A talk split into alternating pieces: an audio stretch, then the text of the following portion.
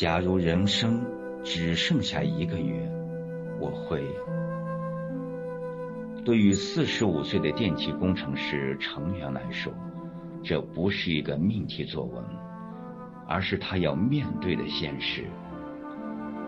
二零一一年四月十三日，程远被确诊为肺癌晚期，癌细胞已经向淋巴、脑部转移，最多只能活一个月。程元对丈夫袁玉说。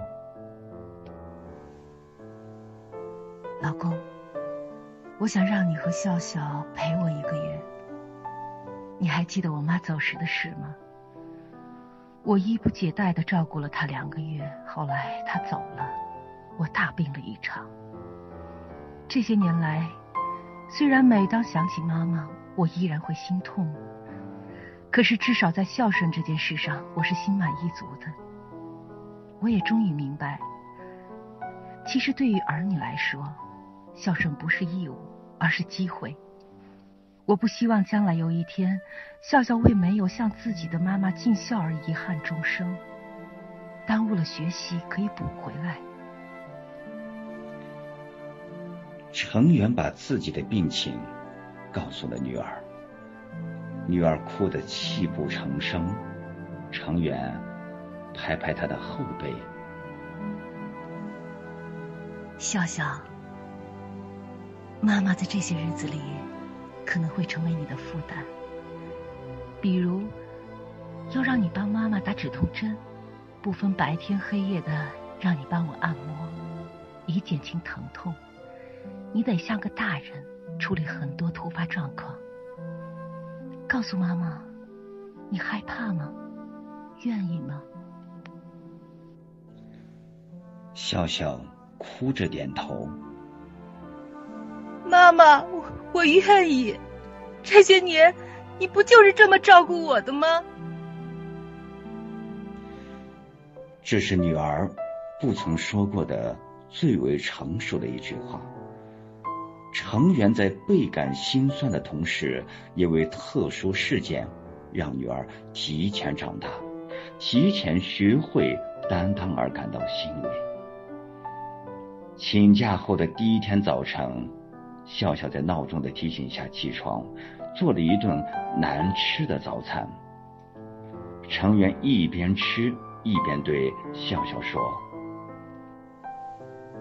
妈妈必须诚实的对你说，这顿早饭并不成功，粥太烂了，小菜又做的太咸。可是笑笑，这没有什么要紧的。今天失败了，明天咱们就离成功不远了。”袁毅吃完饭去上班了，家里只剩下母女二人。常远把一个月的生活费交到笑笑手里，对他说：“笑笑，这个家就交给你了。”笑笑郑重的接过钱，笑笑要去买菜了。出门前，程元叫住了他。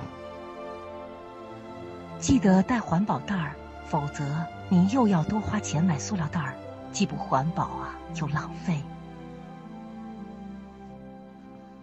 中午，笑笑在妈妈的指导下做饭，油热了，他吓得只想逃跑，成员却堵住厨房的门，对他说：“如果你跑了，油就会着火。人生的好多事儿。”咱逃不了，都得面对。笑笑，勇敢一些。由于倒菜时的慌张，笑笑还是被油烫伤。程元心疼的为他抹芦荟胶。看到妈妈不说话，笑笑知道妈妈心疼了。中午吃完饭，笑笑收拾碗筷。看着女儿忙碌的身影，程远把自己关在屋子里，哭了。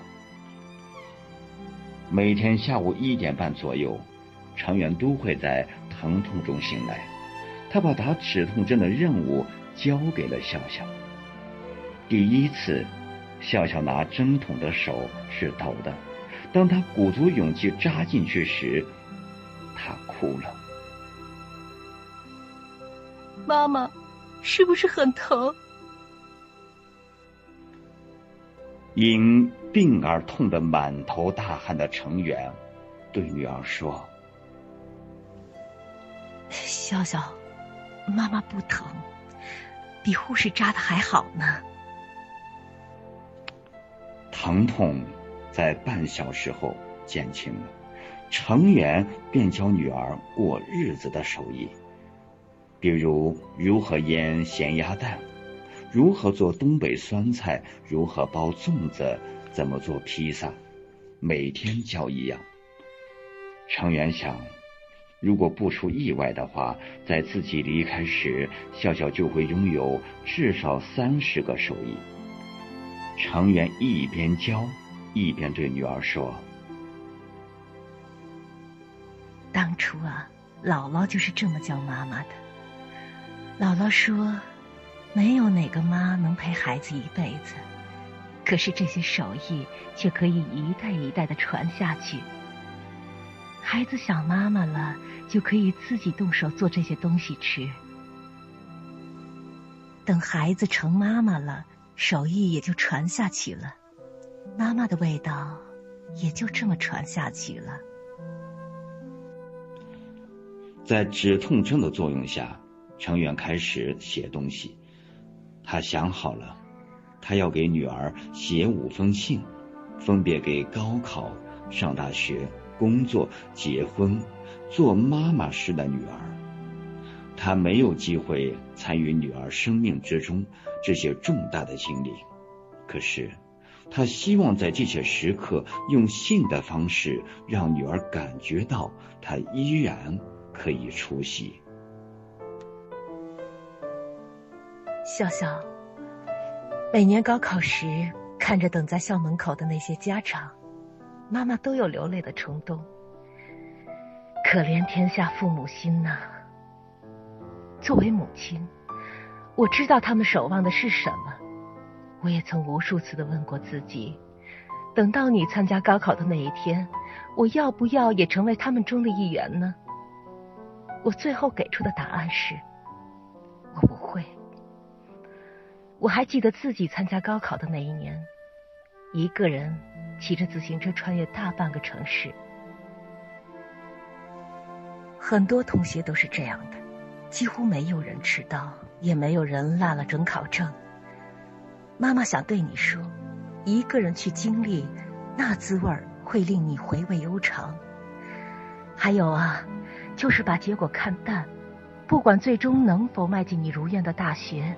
能否参与，这本身就值得骄傲。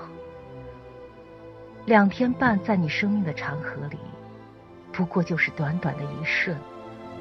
笑笑，你要微笑着去面对，快乐的去经历吧，因为你只有一个当下。妈妈祝福你，笑笑。当你走进大学校园时，收到妈妈的这封来信。会不会很开心呢？你成长所致，就是妈妈的目光所及。可是啊，也仅仅是目送，因为成长是无法代替的。你也更愿意自己去经历属于你的人生，所以不要介意，别人都有家长来送，而你独自背着行囊来到你的大学，你应该为你自己叫好才对啊。很遗憾，妈妈不能看见你成为大学生的样子。可是，你的样子一直在妈妈的脑海里。还记得大学毕业时，我和同学们哭得昏天黑地，那泪水里有对离别的不舍，有对未来的迷茫，也有对大学生活的些许遗憾。妈妈想对你说的是，人生总是有遗憾的。所以在自己还能够纵情快乐的时候，犯点浑，犯点傻，挥霍一下时间，并没有那么可耻。就像我们常常忘记儿时得的奖状，但我们一定会记得偷了邻居家的李子，而那李子的味道一直甜到了今天。成长没有正确答案，所以谈一场不问结果的恋爱，去一个向往了很久的地方，读一本终生难忘的小书。妈妈不祝你学业有成，因为只要保持学习的状态，如果有需要，就像吃饭一样，你一定会做的。但妈妈愿你拥有独一无二的、玩得尽兴的大学时光，真的。需要提醒的是，注意保持体型，因为这个时期是女孩最容易发胖的阶段。增长的体重会影响你的自信，这一点哪本教科书上也没有说。但作为妈妈，一个过来人，我要提醒你，笑笑，当得知你要参加工作了，说实话，妈妈喜忧参半。我的孩子终于长大了。抛开一个母亲的狭隘的不舍，我想你的华章应该在这里启幕了。我知道面对不再单纯的人际关系，你会有很多的不适与烦恼。这些东西没有人可以替你承担，除了面对。妈妈只有一句话：你是别人的镜子。别人如何折射你，取决于你用人性的哪一面去照耀对方。不要在得失之间或悲或喜。生命是一个过程，健康第一，善良第一，其他都可以往后排。这封信我写了一遍又一遍，改了无数次，每一次都觉得写的不够精彩，不够透彻。不足以表达一个母亲在女儿结婚时的真情实感。于是我不停的在网上搜索，希望从别的父母那里获得灵感与提升。我找到了贾平凹送给新婚女儿的三句话，第一句是一副对联：一等人，忠臣孝子；两件事，读书耕田。第二句仍是一句老话。欲不避江海，要知去垢；马不避奇迹，要知善走。做普通人，干正经事，可以爱小钱，但要有大胸怀。第三句话还是古语：心系一处。笑笑，妈妈真的很汗颜。在你人生这样重大的时刻，却要引用他人的话。可是，没有什么比这几句话更大气、更让妈妈为之感动并振奋的。笑笑，替我谢谢你的老公，谢谢他带妈妈来爱你。笑笑，今天你做妈妈了，妈妈非常高兴。如果说好女人是男人的学校，那么孩子则是女人的学校。只有拿到了他们颁发的毕业证，你的人生才算真的尘埃落定。只有孩子可以修正母亲身上一切浮躁、粗劣和肤浅，让她变得担当、忍耐和安宁。所以，感谢孩子，他让我们的生命真正的完整。让我们向人类一切美好的品质自觉的靠拢。真的恭喜你，亲爱的笑笑。信写完后，成员去邮局选了信封与邮票，亲笔写上“袁笑笑收”。成员嘱咐老公，在女儿人生的这五个阶段，把这五封信带她。交给女儿，就像她还在一样。成员说：“他不知道，随着时代的变迁，信里的这些观点是否还适用。但他知道，不管时代如何变迁，家长从来无法掌控孩子的成长。他只是提供一种思路，一切以爱为前提。”用信的方式，不在孩子的成长里缺席，并尽量把自己的经验告诉他，仅供女儿参考。可是，妈妈说给女儿的话，又怎么说得完呢？程远以极大的心力与毅力完成了这个浩大的母爱工程。有两次，他被送到医院抢救，是女儿在病危通知书上签的字。这是程远的请求，让未成年的女儿在原意签字的后面也签上“笑笑”这个名字。程远知道这很残酷。可是，一个癌症晚期的母亲只能用这种方式对女儿进行最后的教育。二零一一年五月十九日，程远永远的离开了，他用母爱照亮女儿以后的路。